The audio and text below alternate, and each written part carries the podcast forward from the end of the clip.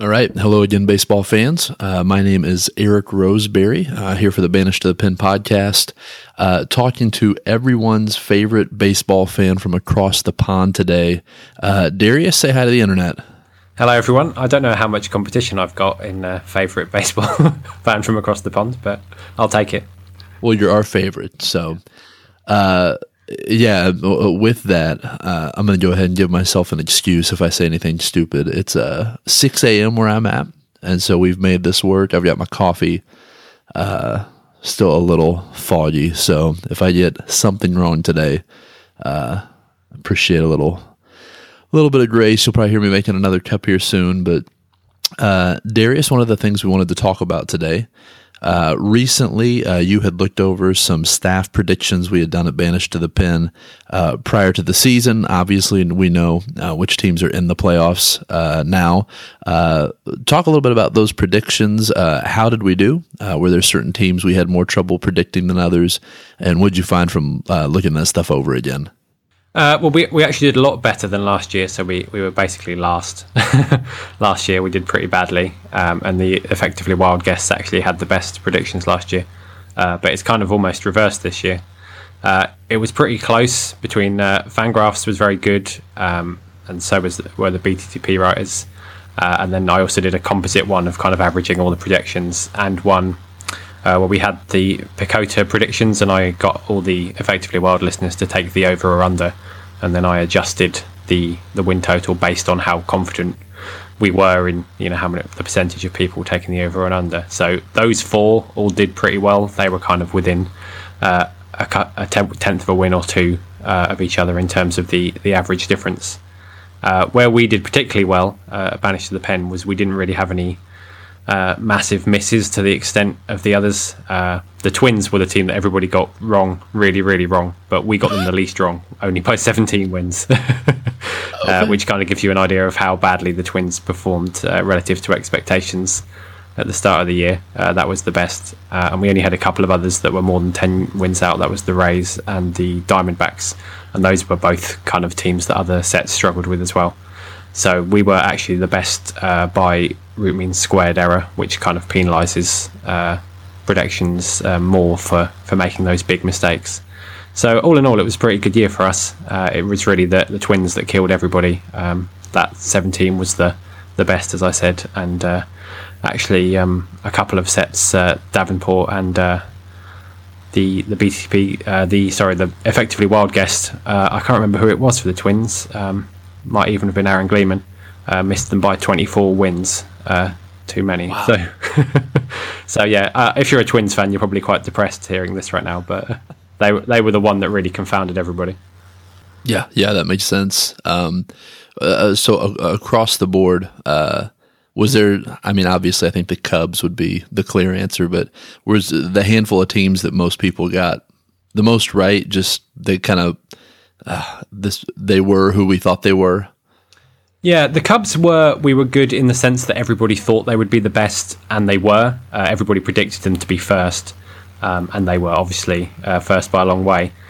Um, so that was that was right. We actually weren't that close, really, in terms of the number of wins. Um, the I think it was uh, Mark Armour and Dan Levitt uh, on the effectively Wild were the only ones who got quite close to the Cubs' win total. They were just one win under the 103. Um, but the teams that, that we actually got closest to uh, on average were the Yankees. Um, it was just over one win out on average across all the projections. Uh, and the Braves uh, and the Giants. Again, the Giants always seem to be, last year they were one of the easiest to predict, and it seems to be the case again.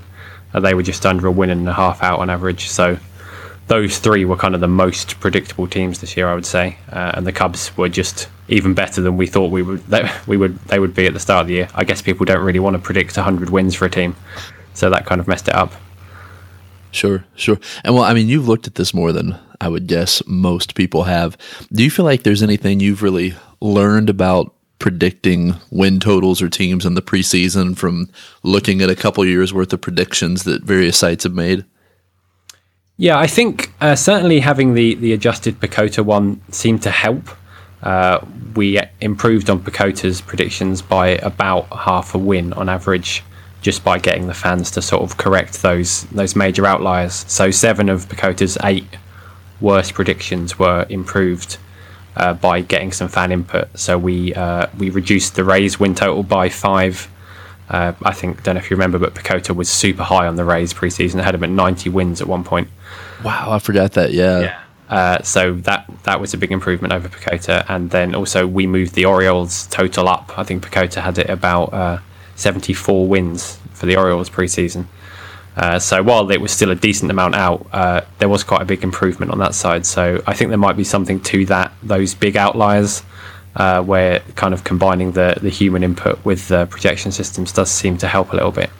Um, but the other thing I would say from doing this a couple of years in a row and having the effectively wild guests do quite well last year and then do pretty miserably this year uh, is that you know th- this is pretty difficult um, and there were, doesn't seem to be one set so far from what I've discovered that's uh, clearly better. Um, we've done pretty well this year and, and we did pretty badly last year. So I'm still kind of trying to hone it and see if there's anything else I can do, and I might might try something else along the lines of the adjusted PECOTA one next year to maybe see if I can further improve uh, the accuracy. But at the moment, it, it does seem like nobody's really demonstrated a clear ability to project the, the win totals better than anyone else. Yeah, and I think we figured out from a few years of doing this, this is a a hard thing to do, uh, which I don't think is that surprising. But uh, one team that kind of surprised everybody this season was the Rangers. Uh, how did, because uh, I'm blanking, uh, how did particular systems look at the Rangers before the year? How did we do? Uh, what what did people think they were going to be before the season? I think we were actually the best on the Rangers. we were still eight wins low, but we were the only prediction that had them winning more than 85, I think. Uh, so most mostly, I think the other sets had them kind of in third place behind the Astros uh, and the Mariners.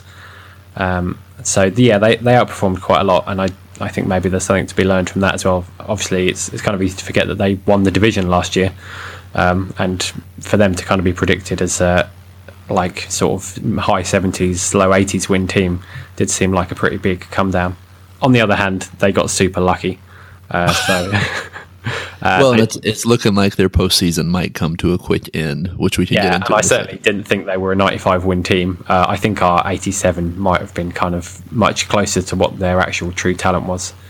Uh, so I, I, think they were probably um, one of the harder teams to predict preseason because we didn't really know what we were going to get out of Darvish and sure. Uh, I think that they got some. I mean, the bullpen. I'm not really sure if they're good or not. I couldn't tell by the end of the year. I know some stats said they were terrible, and but yeah, they won all these one-run games, and I think they broke the record, didn't they, for best uh, one-run game record? They were 35 and 10 or something ridiculous like that.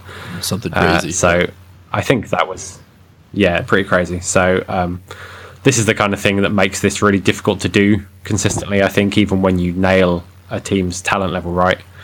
Uh, you can still be out by. I think the Rangers probably had about a 10 win difference in the end between some of their uh, Pythag type projections and, and, what they actually put up. So uh, at the end of the day, it's a pretty difficult thing to do. Um, and I should give a shout out to uh, Ross uh, Buckowitz, who was the only one of the BTP writers who actually got a win total exactly right. Uh, he, he predicted exactly 73 wins for the Brewers. So well done to Ross uh, for nailing that one. Wow. Okay. Yeah. Well done to Ross. So, uh, anything else you wanted to mention from these, or uh, is it would it be possible for us to put these up in the show notes for uh, listeners to look at? Yeah. So I've, I've got them uh, written up uh, already on on the site. So I just need to to hit publish. Really, uh, I've got those. Okay. All done. So yeah, hopefully, but if by the time you're listening to this, they will be up on the site for everyone to look at. Okay. Great, awesome. Uh, w- one thing I wanted to to ask you about with this, I think people might be interested in. Uh, those who have heard you uh, on shows before, uh, you're a pretty big Giants fan. Uh, what time would the Giants game have been on last night for you? Uh, it was two a.m. Okay, and you did not stay up. No, I, I didn't. No, I think. Um, the cu- last couple of World Series, what I've tended to do rather than try and stay up all night is just avoid everything.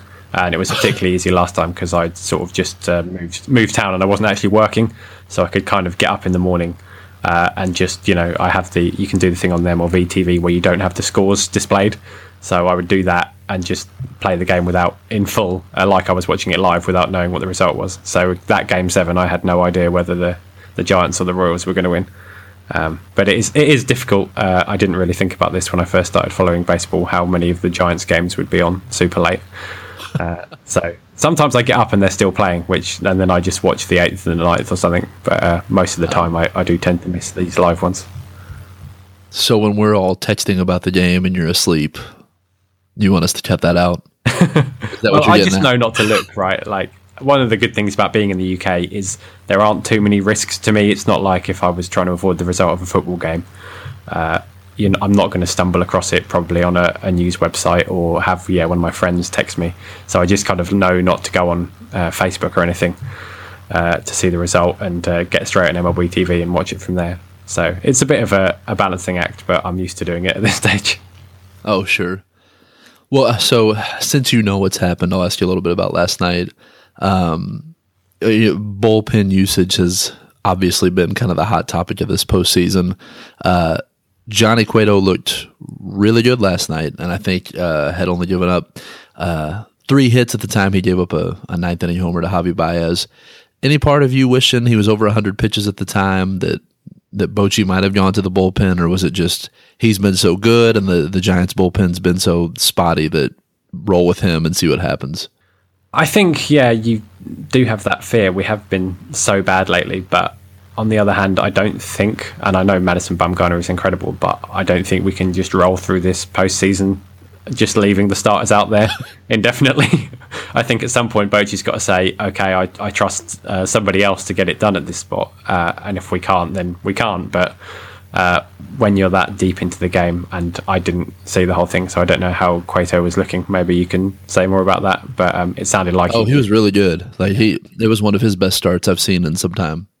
Yeah, so it sounded like you know it was a, a, tight game. Lester was great, Cueto was great, and he, he just made one mistake and Baez put it over the fence, which is what Baez will do if he actually makes contact with the ball.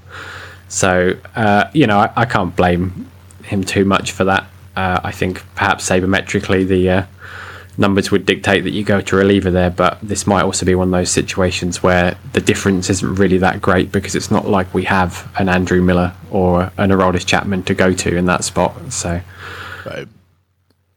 Well, and who? One thing I wanted to ask, so not about last night. What is it like being a Giants fan in the postseason and watching Madison Bumgarner pitch? Do you just do you go into it assuming a win? Does it take any stress off of it? Yeah, it's kind of there's a bit of cognitive dissonance really. Like I've come into this knowing that the Cubs are so much better than we are as a team. Uh, I have no illusions about that, and the logical part of my brain just says that we're going to lose, uh, and that that's it. But uh, there's something about it uh, that just sort of makes you think, even though it doesn't really make any sense. You know, Bumgarner isn't Clayton Kershaw, and we've even seen last night that Kershaw is certainly not infall- infallible. Uh, but something about it, and especially after that that game seven, uh, where you just couldn't believe that he was still out there and still pitching after he'd already pitched so much that postseason, and he didn't really look like he was suffering from it. There is something there, uh, something intangible that you just kind of makes you believe, even though it doesn't really make any sense that he should be able to keep doing it. So yeah, it's a bit of a, a weird experience. Maybe it's kind of the reverse feeling to how Cubs fans feel about their postseason chances. I don't know. you just kind of, even though it, it doesn't make that much sense logically, I kind of do believe that we're always going to win when he pitches. So, yeah, yeah, it was it was a weird feeling watching the wild card game, and I got two or three innings in, and I hadn't watched many Giants games this year, but I was like, oh yeah, it's Bumgarner in the postseason, and I had no expectation the Mets would win that game from like the third inning on. Um, and yeah, just... Syndergaard is incredible, obviously. And I said to uh, one of my uh, fellow UK baseball fans that you know he's a complete monster. But if I was going to pick anybody that I wanted to have in that game, then it would be Bumgarner. So, oh yeah. yeah. Do you? Uh, so he's pitching. He's scheduled to pitch Game Three, right, of the series. Yeah. Okay. The. I mean, I've seen some people whisper, "Don't completely count him out for Game Five if that happens." Uh, yeah, certainly. I, I mean, Bochy is not going to hesitate to go to him. I think if we if we need him, and with the bullpen the way it is, I would not be surprised if he does. but then you do have to wonder what's going on. It sort of just compounds itself, really. And Bumgarner is incredibly durable, it seems, and, and able to handle this kind of workload. But if we're already going to him as in relief in Game Five of the DS, then I'm wondering, even if we can make it to the World Series, how he's possibly going to be able to hold up with the kind of usage we'll be getting out of him. Yeah, I cannot imagine a better scene this postseason than uh, Game Five of this series at Wrigley. Bumgarner comes in in the third or fourth inning. Um, I don't know that it would get much better this postseason than than watching those few innings happen. So, yeah, I know. I know. Brandon has said that he just he, he can't handle that. He does not want to want to see that if that gets to Game Five. I am sure most Cubs fans do not want to see that happen. So, um, no, it's uh, yeah, it's a nice thing to have on your team, certainly. Oh yeah, yeah, yeah, yeah. Um, speaking of which, I'll uh, I was watching the the wild card game with my wife. She watched the last few innings with me. I'll see if you agree with her assessment. Conor Gillaspie was doing his interview after the game, uh, and her direct quote was, "You know exactly what he's going to look like as an old man," which seemed like a weird thing to say, but do you could you see that? Yeah, yeah I, I suppose. I kind of see where she's coming from. I, will be honest, I hadn't put much uh, thought into that, um, but uh, yeah, I guess there are many some. people have. Does your wife say this kind of thing a lot when you go to, to baseball? Or? No, uh, I'm always surprised by, uh, and we can kind of turn. So uh, a couple nights ago, she went to the game one of the Indians Red Sox series with me, and uh, I think it. I told, I warned her, hey, postseason games drag a little more than regular season games, which she likes watching baseball, and so she's a she's a casual fan. Uh, but I think the the slow pace of the end of a close postseason game uh, drove her to uh, heckle somebody for the first time that I had ever heard, and I think it was halfway joking. Um, and I believe the line was, "Hey Pedroia, foul ball much?" And I think she was just ready to go, and uh, it was just a long at bat at the end of the game. Um, but but yeah, she she enjoys she enjoys watching. So you get the same feeling. Uh, I felt like the fans were really irritated last night with how many uh, visits to the mound there were in the the Nationals Dodgers game, and uh, they Kershaw kind of looked like he was struggling a bit, and he kept get him and Grandal kept having meetings, and then Scherzer wasn't on the same page with the, the rookie catcher Severino, and you could just sort of sense the frustration building each time there was another little conference. You can just tell the fans were like, "Please get on with this game now," and the players were like, "This is the postseason, we have to get it right," uh, but they, they just didn't have the patience for it. Yeah, it's. I was listening on the radio, and it seemed like a lot, especially for for Kershaw, like you said. Yeah, there was a lot of stops and visits, and obviously he. I mean, he. I was really hoping uh, just for a dominant Kershaw start to kind of get a little over the narrative of his postseason struggles. And when he struck out the side in the first, I was like, all right, we're going to get it. This is going to be great. And then, you know, I think he gives up uh, three runs and uh, didn't look entirely sharp the rest of the time. So I'm sure we'll continue to hear uh, a little bit about that. Do you give much weight to the whole playoff Kershaw thing? No, I don't really. I, I did think his approach was a little strange last night, and they were talking about this on the broadcast. I don't know if they were on the radio, but certainly on the TV, they were saying it was unusual to see him use so many of his pitches early on. He seemed to like, I think he threw uh, four different pitches kind of within the first 20 uh, that he maybe wouldn't usually use the first time through the order. He was breaking out the curve and the slider and that. And uh, yeah, it seemed a little bit like uh, I don't know if that was something that they'd game planned for against the Nationals, but it was kind of unusual uh, from previous starts. I haven't really seen Kershaw do that so early. Uh, so I'm not sure um, quite where that came from, but uh, it did seem to be a, a, different approach for him, and I don't know whether that was you know him kind of thinking, well, maybe my previous approach hasn't worked in these postseason games before, and it was getting into his head. But he didn't look comfortable, and it, I don't know whether it was hot last night as well, but he looked like he was even kind of in the the third and fourth. He looked like he was kind of labouring quite a lot. He was he was sweating quite heavily, and he looked kind of less in control than I've usually seen him on the mound. Oh yeah. Now, as a Giants fan, is there a team assuming? Let's just let's just dream a little dream. you beat the Cubs. Is there a team you'd rather see in the uh, NLCS Nationals or Dodgers? I think uh, I might rather see the the Nationals just because they've lost Ramos and they've lost Strasburg and Harper doesn't look right. Uh, but part of me kind of just wants to see the Dodgers series because I think it would be really fun. So if you're asking me who I think we would be more likely to beat, I think it's the Nationals. But uh, if you want to know uh, which would be more entertaining, I think it's probably the Dodgers. Yeah, yeah, uh, that would be fun to see. Uh, Dodgers Giants. Apologies to all the Cubs fans uh, in LCS, but I mean, I, I, maybe I think this every year. Um, it just seems like, especially in the NL, there's just good matchups. However, this is going to shake out this year. There's a lot to be excited about, um, regardless of who ends up coming out of these series. Yeah, definitely. I, I didn't. I mean, I, have said earlier in the predictions thing that I didn't quite buy the Rangers, and I just uh, yeah sort of feel like the AL's not quite maybe as as equal, uh, and maybe the Red Sox are kind of blowing it anyway. With I thought their offense would be great, and they've you know didn't score any runs last night, so this is the postseason, I guess. But uh, yeah, I certainly feel like the the NL matchups kind of feel really close and, and intense, and there's some good rivalry there. So uh, obviously we've got I thought the Jays Rangers would be great, but it just looks like the Jays are going to crush them. So that's kind of it seems to be going out with a damp squib, which I'm hoping for the Rangers come back now. Don't know how you feel about it.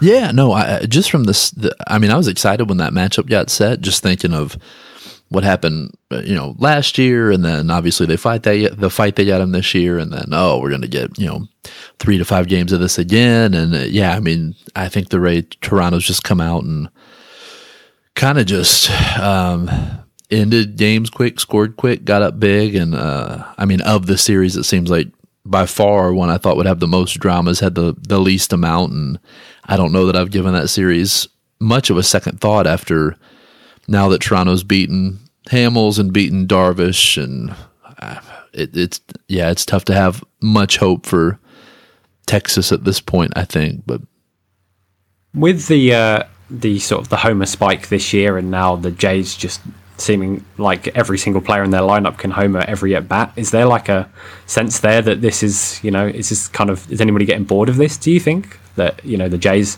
I mean, Darvish didn't seem to pitch that badly yesterday. I know he missed a few spots, but he, yeah, four home runs later, and it was all over. Uh I don't think so. Okay, so personally, um, no, I don't think I am. Um, you know, as I mentioned that game, uh, I don't even know what today is. So Thursday, um, you know, at that game, uh, three, three or four Indians homered. Uh, you know, the Red Sox had a couple. So uh, just from a, a, a, watching the game perspective, I think it it added a lot of excitement. Uh, Dave Cameron wrote something yesterday over at Fangraphs uh, about kind of the odd thing about this being uh, how many how many of these home runs seem to be coming from people you wouldn't expect. And so he looked at uh, postseason home runs and who's hitting them. Um, and I don't know the stat right off the top of my head, but it was something like you know half of the postseason home runs that have been hit uh, have been by guys who didn't have double digit home runs in the regular season, who had WRC pluses under hundred and so, I mean, you had kind of the guys you would expect. Yeah, there's been a few of those, uh, but there's been just as many of the uh, Conor Gillaspie type home runs that have added a little uh, excitement, intrigue. I don't know what words you would use, but it's definitely been um, not just more home runs, but a lot of unexpected home runs so far over the past week. Yeah, Darvish certainly looked a bit kind of uh, baffled almost, uh, like he couldn't believe Pilar and uh, Ezekiel Carrera homering off him yesterday. And I think both times he just sort of looked a bit like, you know, he couldn't really believe the ball had gone over the fence. I know it's, it's a nice place to, to hit, but uh, yeah, I think both of those guys did hardly hit any home runs in the. I think Pilar hadn't hit one for three months maybe. So I, he did sort of just look a bit taken aback that they'd actually uh, managed to get over the fence at all. Yeah, and it's, I mean, like I said, I it, has been kind of nice to just see some differences in games. So you had, you know, the Mets Giants wild card game. You have to see this incredible pitching game between two of these uh, dominant starters. Uh, you've seen some high offense games, and so uh, it'll be interesting moving forward. I mean, I don't, I don't know if I've ever looked at how much the weather uh, affects uh, offense and home runs, but uh, someone mentioned the other day that if we get a Cleveland Chicago World Series, it could be one of the coldest World Series we've ever had in history, uh, given those locations. And so I'd be curious to see what uh, just that kind of atmosphere might do to this high home run uh, year we've had from teams. Yeah, it'd certainly be interesting. I don't know uh, how much research has been done with this ball and uh, how it, whether it's any different. Maybe. So in, you're in one of those this ball people, huh? Well, I mean, the thing is, like, I've seen some other things where people suggested. Uh, Tom Tango had quite a good piece I read recently about, you know, alternative explanations, players adapting their approach to hit at different launch angles, uh, things like that. Uh, but when you have guys like Freddie Galvis hitting 20 home runs, that's when I kind of go, well, I can kind of buy that maybe some players will have changed their approach, but can Freddie Galvis is like nobody ever thought he was a 20 home run hitter. Uh, and he doesn't do anything else well this season except hit home runs. So that's kind of what makes me think that there is a systematic change across the league, and, and the only thing that could have changed systematically across the league is the ball. So yeah, who knows that they can continue to deny that nothing's changed. But uh, at this stage, if you tell me that Freddie Galvis has got 20 home runs, I think something funny is going on. Oh yeah, yeah. It was uh, when Brandon and I went to the the pitch talks panel. Uh, yeah, Rob Arthur is definitely on the side of, and I think he wrote the piece. Uh, I may I think it was for the Ringer at the time. Uh, really getting into this, and it was almost uh, as players saw the ball jumping a little farther that you had some adjustments that they were making. So it almost went in hand with uh, they noticed something potentially, and I'm, I might not be saying this as he would, but they noticed something different about the ball, which caused them to change their approach. And so now you have a couple of factors at play leading to, uh, yeah, what we've seen this spike in uh, home runs, and as they mentioned on Effectively Wild the other day, especially from guys you wouldn't expect or guys who had career years, uh, you know, like a, a Brian Dozier who was over 40 this year. Or, I hate watch the Cardinals a lot, and it seemed like every time I turned on, Jedd Gyorko was hitting another home run, and so uh, yeah, just just weird guys who just seem to be crushing the ball this year. As uh, a Reds fan, and uh, they set the record, didn't they? I think for most home runs given up by a bullpen. That a lot of home Did run you- records this year? Yeah. Did you? Were there a lot where you sort of saw it come off the bat and you didn't think it was going to be a home run, and then it ended up over the fence anyway, or was it? Is it impossible to tell the difference? Uh, I think a couple weeks in, I just started to assume every fly ball was going to be a home run, and it was just. Uh, I mean, it was uh, an historically bad pitching staff with uh, one of the the best home run environments in baseball at Great American Ballpark. Uh, kind of all came together in this uh, not beautiful, but just this mess of uh, a ton uh, of home runs, and it settled down a little bit toward the end of the season. Um, but yeah, I just I got to the point where I assumed if somebody made contact, it was probably going to be a home run, uh, and that typically was right most of the time, as they set uh, a bullpen record for most home runs allowed, uh, an entire pitching staff record for most home runs allowed. Uh, so there was plenty of time to think about that this year. Yeah, uh, it was the, quite uh, incredible. I was going to say I was going to look up the actual what the record ended up being. Um, Yeah, it was. It seemed like they were on pace for you know almost from the first week of the season, really. so they it looks like they set the the record on September twentieth, uh, when they gave up their two hundred and forty second home run of the year.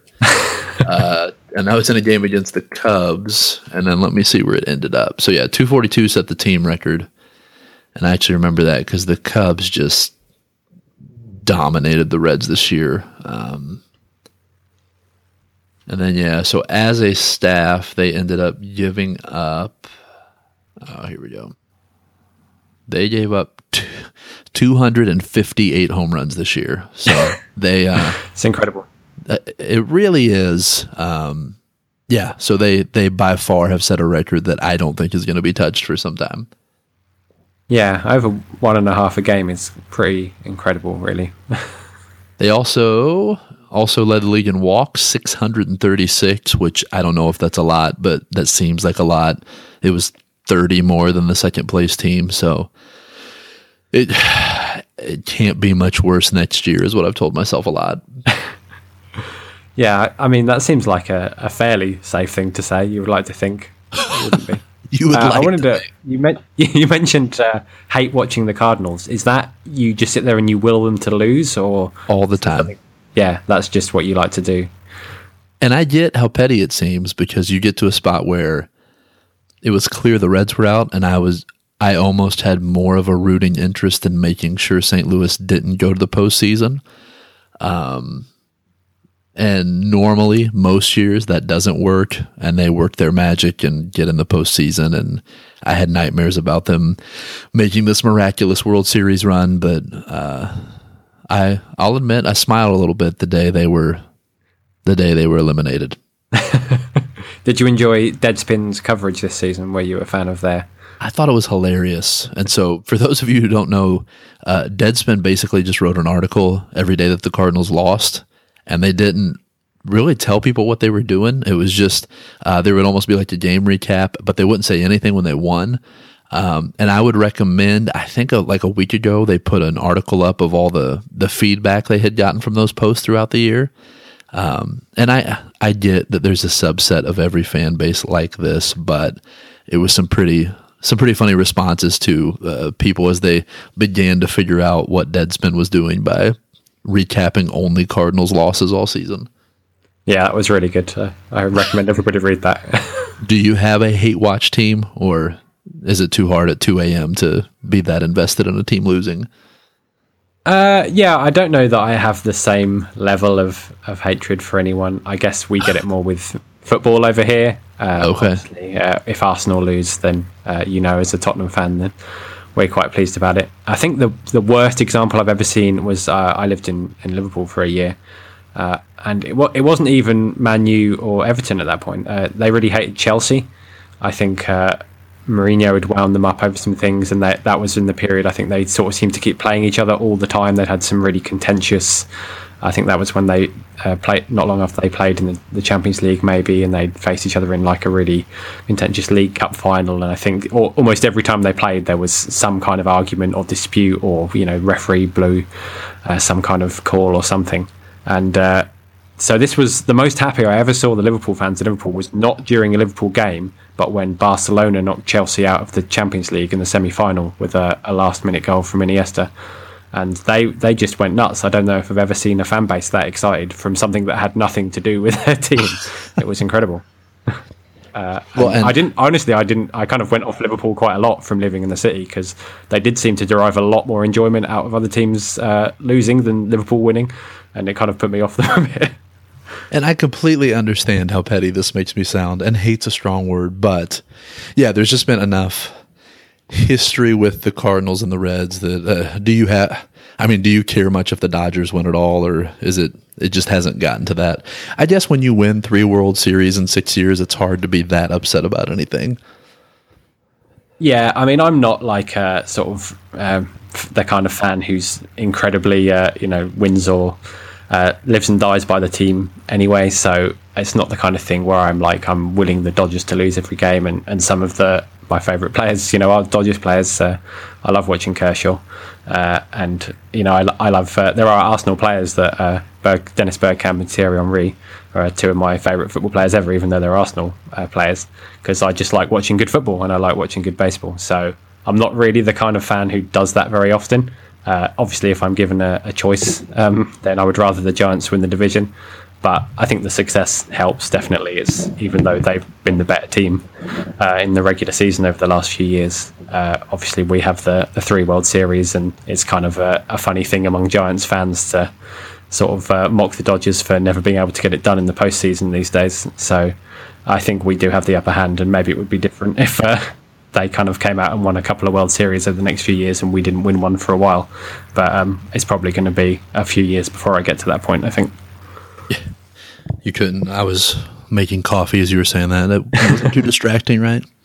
Is this the kind of? I know people uh, on a lot of baseball podcasts talk about what beer they're drinking. I know you guys have done it sometimes. Have, have you done coffee before? What coffee are you drinking? We haven't. This is a. I'm at my my parents' house, so I'm going to a Kentucky football game today. Um, it was whatever he had for the Keurig. It was a French roast, kind of a basic thing, but uh, yeah, usually I will drink between 30 to 40 ounces of coffee before lunch, usually, which I'm sure can't be good for me. Um, but it's just kind of, and then usually I know at lunchtime I, it's time to switch over to Diet Coke. And then at six o'clock, I can switch over safely to beer. So I have a fairly uh, regular drink system in place for the day. But are you much of a coffee person? No, not at all. Actually, I, I never drink coffee. I really like like coffee cake, um, coffee flavored things. I, I, like, but I've never really got on board with actually just drinking a cup of coffee. So I, I just drink tea, uh, which is obviously now I'm a British cliche. Um, but yeah, I'm, I'm just for my caffeine intake is just tea, no coffee at all. I had some black tea last night watching the game, and uh, I, I did it. I don't know why I thought this because I assumed it didn't have caffeine in it.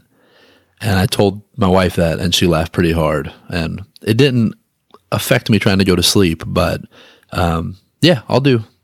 I'll do a nice tea. What a, uh, it's what I'm gonna sound so stupid. Almost lunchtime there. Uh, yeah, close. Just coming up to, to twelve now, so lunchtime fairly soon. Yeah. Do you have big lunch plans today? Uh, I don't know exactly what lunch will be. Uh, I think we're gonna we're gonna go out after lunch, but um, I haven't actually planned lunch itself. So, I, I'm sure culturally it's not that different, and I don't know why I'm interviewing you like I'm trying to discover all these new things about. It's, it's quite funny. I had someone. Uh, do you know what uh, duck pin bowling is? Uh, is it like the miniature bowling? Yeah, so uh, one of the guys I'm on the fantasy podcast with, uh, Chuck Anderson, uh, over at Friends with Fantasy Benefits. I was on one with him, just me and him, a few weeks ago, and I think he got the impression that it was really big over here. And we do have like miniature bowling, but I've never heard anybody call it duckpin bowling. So he was kind of like, "Oh, do you, do you do duckpin bowling?" And I was really, I think I really disappointed him because I just had no idea what it was. Uh, so that was uh, kind of uh, a letdown for him, I think. But So if I ever come over, don't the duck pin bowling scene is not something I should look forward to.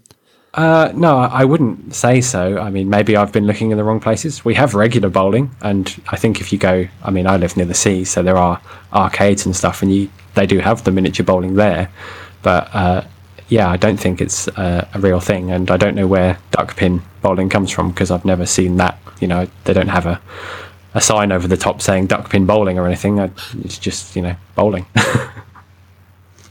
Look at what we're so, learning. Yeah, that was a, a, new thing for me. Now I think we've heard rumors you'll be making your first trip to the states in a year, or maybe not your first trip. Uh, yeah, so my first trip was this April, uh, but yeah, I'll be actually coming to Chicago. So hopefully uh, Brandon can show me all the hot spots. Uh, I've got a wedding friend of mine is uh, marrying uh, an American woman, and her family are from the Chicago area, I think. So they're doing the wedding out there in in Chicago itself. Uh, so we're going to make a drip out of it, and uh, hopefully we're going to do a a Cubs White Sox doubleheader because the Giants are actually in town just under a week after the wedding. So hopefully we're going to stick around long enough uh, see the Cubs play in the early game and then go and see the Giants play the White Sox later in the day. So it's working out quite well at the moment. Yeah, so he he said that. I, I mean, there's rumors there's going to be a group of us able to do that. I've never done the day night White Sox Cubs doubleheader, but um, you'll get uh, you'll get to be there at the inaugural season of Guaranteed Rate Field, so that's exciting. Um, have you what's have you ever done anything like a day night i don't know what's the the most live sports you packed into a short period of time? Uh yeah live is difficult really. I'm trying to think. I've never been to like two football matches or consecutive days. Yeah i mean there are there are definitely weeks uh here sort of around when the fa cup starts that kind of time and, and the Champions League, uh, there would be weeks where we would watch at least one football game every day of the week and sometimes more. And obviously, with the World Cup, uh, when I was at university and the World Cup was on, that was just it for the day. You know, we would be watching football for eight hours a day. Um, but in terms of going to multiple live sporting events, I guess Wimbledon is the closest thing you can get to watching sport all day. because if you get the grounds pass, you can just go around all the courts and see everything. So I've done that a couple of times. That's really good fun. Um, but it's not going between different things. Uh, it's just watching tennis at the same place for about uh, eight or nine hours. So that's, I guess, the closest I've got to doing something like that. Yeah, I think the closest I've been. Uh, I mean, we I, I, talked about the people earlier this season. We did kind of a, a four day baseball trip this year, but I was in college and Griffey was at 499 home runs and I was staying at home, which was about an hour and a half from Cincinnati. So I went to the first game. They were playing the Rangers of a series. Uh, he didn't hit it, and so it it turned into I just went to all three or four games, and so I drive up to Cincinnati, go to the game, drive home, sleep, wake up, have lunch, go to the game, uh, and he never did it, and so it was uh, way more nerve wracking than a midsummer doesn't matter in the standings Reds game should have been, but there was it was definitely a disappointing drive home that third or fourth day heading home without him having hit that 500th home run. Yeah, I could imagine that was quite frustrating. Well, and I did have this moment yesterday, which it obviously wasn't live, but during the Giants Cubs game where I had this thought of I've either I've been watching or listening to baseball since one o'clock in the afternoon, and it was creeping toward midnight, and I wasn't upset about it. But this is, I think, this is definitely prime time for baseball fans. If I don't think the schedule sets up that way today, but uh, Friday was definitely. If you enjoy baseball, there was plenty to to see and listen to. Yeah, this is ideal for me in uh, in one sense because they've got the the staggered games and the first game starts pretty early. So I come, I do come home from work a bit earlier on Friday, so I was able to watch a good sort of six hours of baseball uh, yesterday, which I don't normally get to do even on Sundays, because uh, uh, I normally have to get up for work on the Monday, so I can't stay up as late uh, and watch uh, as much baseball. But uh, yeah, these games, and I think Monday is the same, isn't it? the four playoff game day, so. are really good. Is there anybody over there talking about the playoffs? Can you talk to anybody, or is it just this is completely lost on most people? Uh, like I couldn't. There would be very few like random people on the street. I couldn't like talk to people at work about it really.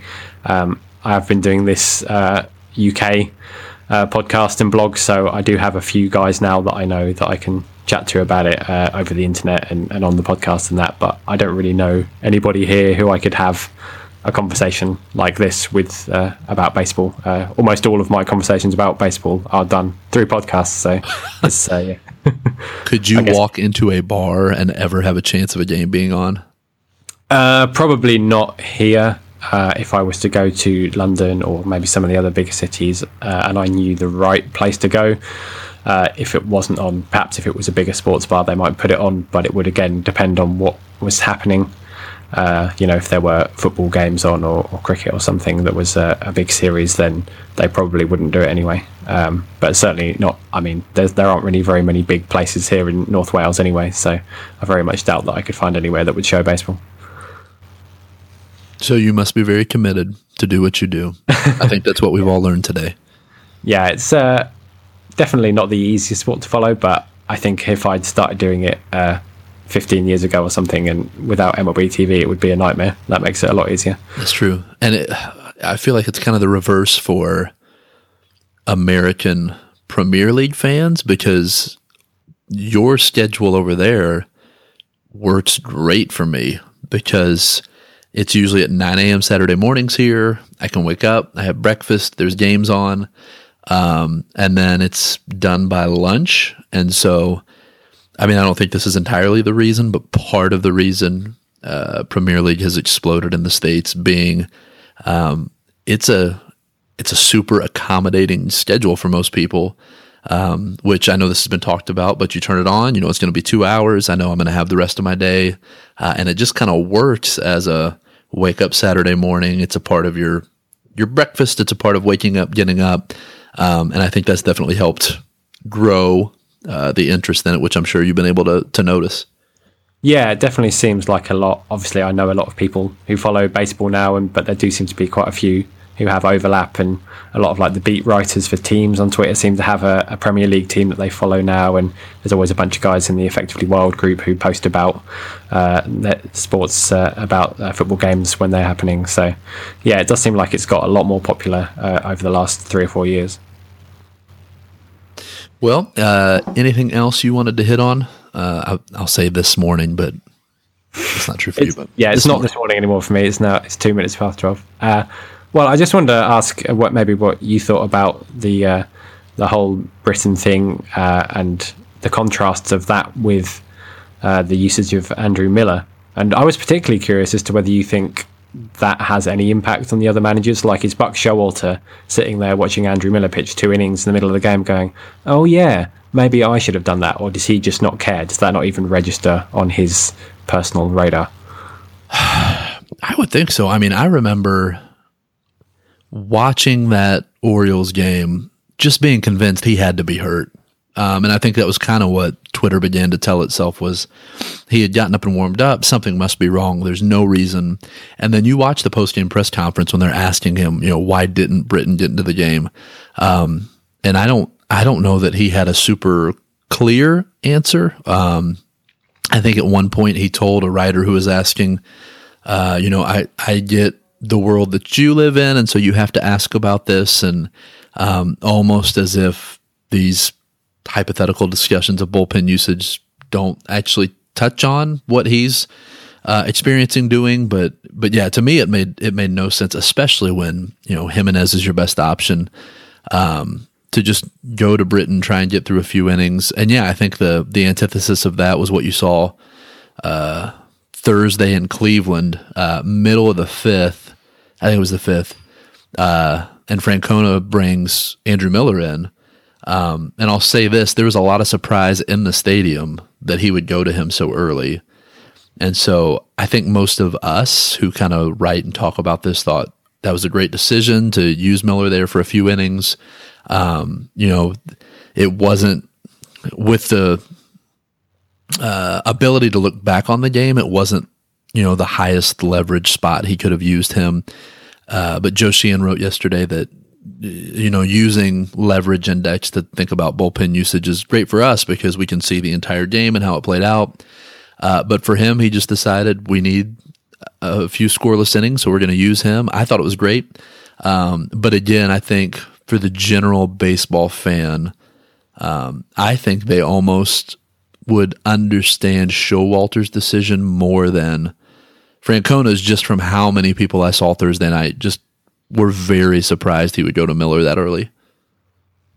Yeah, I saw. Uh, I can't remember which comments section it was, but it might even have been on Sam's uh, ESPN article, uh, and somebody uh, calling Familia the best closer in the NL, presumably just because he had the most saves, and that kind of reminded me that oh, yeah. actually nobody else is sitting there going uh, looking at uh, other numbers than saves. They just saw that Familia had 50 plus saves and they called him the, the best closer in the NL. Uh, and so that kind of reminded me that uh, you know we kind of maybe live in this bubble a lot of the time, and uh, this isn't how people think about it. But when you were at, uh, at the game, were there people kind of sort of in that um, same mindset? Could you hear people saying, "Oh, this is a big mistake," and they're going to regret using Miller? Uh, I, don't know if it was as uh, skeptical as much as just surprise. And I think what helps the Indians is they also have Cody Allen. So I think people knew, okay, there's still uh, quote unquote our closer who can come in. Um, which helped, which I knew as soon in that in that wild card game, as soon as Familia gave up that home run, um, I cringed because I kind of knew the takes that were coming of, you know, well, he used his closer in this situation and it didn't work out, and uh, almost resetting the conversation in some ways, but um, obviously the fact that Cleveland won, I think, helped deflect any criticism that might have come from using him that early. Um, and yeah, I mean, to me, it was just kind of a a refreshing. I know there have been some interesting things about how they've used Miller this year, multiple innings earlier in games. He's kind of been flexible, um, and so it's it's been interesting to watch, and it'll be interesting to see moving forward is how Miller's been used in Cleveland, kind of a an important transition for how do we think about relief usage when they're used, how often, uh, and maybe this kind of moves the conversation forward a little bit. Yeah, you'd like to think so. I wonder whether the fact that Allen is still there, if people still think he's the closer, whether they won't change what they think because they don't think, oh, here's Miller the closer coming in the fifth. They think here's Miller who's not the closer, he's just another reliever coming in the fifth. Oh yeah, I and think I would say most fans that I was around that night, yeah, Cody Allen's the closer, so that helped deflect any criticism, questioning that kind of stuff. Yeah, I think it's interesting. Uh, we would obviously uh, preach process over results. And I think, in one sense, that is sort of what guys like Showalter are doing. I think, yeah, in, in a very flawed way. But they obviously they believe in this process, and I do sort of wonder, like, no matter how many times this happens, he's going to stick with that process, uh, even though we, we obviously think uh, sabermetrically that's the wrong decision. In in a way, he's kind of is following that process over results uh, mantra, really. Well, and it was interesting to watch. I don't know if you saw the panel discussion after that game, uh, but the the studio show that followed the wild card game, uh, there was a the guy hosting it, whom I'm blanking on, but on the panel was, I believe it was Gary Sheffield, Pedro Martinez, and somebody else. But I was so surprised by how okay the players worth it were with it almost to the point of defending it as of course this is what he's going to do here. This is the way you handle closers in a road situation. And so um, yeah i would say within the baseball world i doubt there was the level of uh, frustration that there was on twitter the night of that wild card game. Do you think if they like played the world series at a neutral venue what would the managers do? Do they would they still think of it as a road game Yeah, that's interesting. Uh, I, my guess is they'd be less inclined, but uh, yeah, I don't really know. Um, hopefully, I mean, you could. One of two things is going to happen. Uh, you can look at the way Terry Collins used Familia, and he ended up blowing that wild card game, and that entrenches some managers in their mindset. And obviously, one moment's not going to do this, but so there's that contrasted with Miller and his success and the way he was used over a couple of innings. Um, and it, yeah, I'd be interested to know how people feel about this. Let's get to the end of this postseason, and presumably, if it's um, Cleveland, which I mean, there's still a, a long way to go. Uh, it would be fun to see Miller on a national stage and kind of how that's perceived, accepted, questioned by a national audience and media watching that maybe hasn't paid that much attention to what Francona has done with him over the course of this year. Yeah, I, I, certainly think something that we get from following baseball the way we do is much more of an overview than a lot of fans get, and you do kind of get. I get the impression that so many fans know about their team and their division, and that's it. Uh, and so it will be interesting to see whether they have any kind of response to that usage and whether they start wondering whether their team's manager would do that more often with their relievers.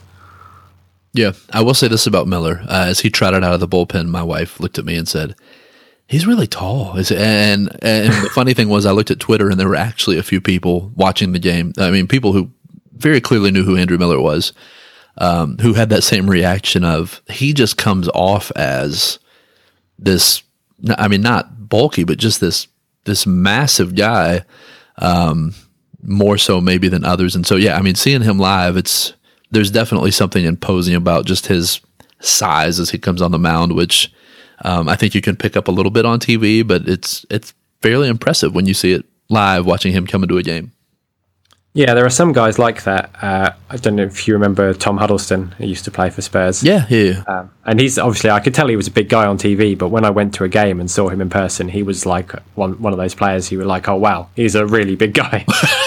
yeah. Um. Yeah. So, and I'll. Uh, I mean, I I think I've seen David Ortiz live, but he was another one who, when he came to the plate, it was like, this is just a, a different type of human being than everybody else who's come to the plate at this point. Um, I mean, there was a noticeable difference between him and and the other batters. Yeah, I think uh, I saw the Patriots at uh, Wembley a few years back as well, and uh, Gronk was the same kind of guy, even with the other big players. He was uh, one of these guys who you could just sort of tell was absolutely massive. Well, uh, kind of with that, uh, things are starting to stir at my house. Kids are finally waking up. So uh, we're about an hour. Why don't we go ahead and wrap this up? Anything you want to uh, promote, let people know about uh, as we uh, get ready to sign off here? So yeah, I'll have those predictions up on the site hopefully in the next day or two. They're all ready to go. So just get Ken to have a look at those, make sure they're ready to go up. Um, so if you want to check out how everybody got on, uh, who did good and bad, then they'll be up on Banished to the Pen. Um, I've also been doing some stuff for the UK blog that I mentioned, Batflips and Nerds. So you can find them uh, on Twitter at batflips underscore nerds. We've got a few podcasts out, including a, a fun one we did a few weeks ago with uh, an Angels minor leaguer called Jordan, Jordan Serena, which was fun. Uh, and then I also do some fantasy stuff uh, over at Friends with Fantasy Benefits. So uh, we will be doing a bit less over the off season, obviously, but um, we're still going to do uh, a podcast every week there. And I should be on alternate weeks there. So go check all those out. And you can find me on Twitter at DariusA64. Okay. And my name's uh, Eric Roseberry. Uh, you can find me at Red Reporter uh, and Call to the Pen. Uh, now, Call to the Pen covering uh, general playoff stuff. Uh, I'm on Twitter at Eric Roseberry. Uh, and I would uh, love to touch base with you there. Uh, make sure to follow uh, Banished to the Pen. Uh, you can find the podcast in the iTunes store. Uh, rate and review us. That really helps us out. and Ryan Sullivan should be back probably next week with another Banish to the Pen podcast. So, Darius, I had fun. I enjoyed this. everybody else, yeah, it was great. thanks for having me. It was good to chat to you and hopefully yeah, yeah, it was it was great. So, uh, well, uh, with that, uh, we will sign off, and we'll see you guys next week.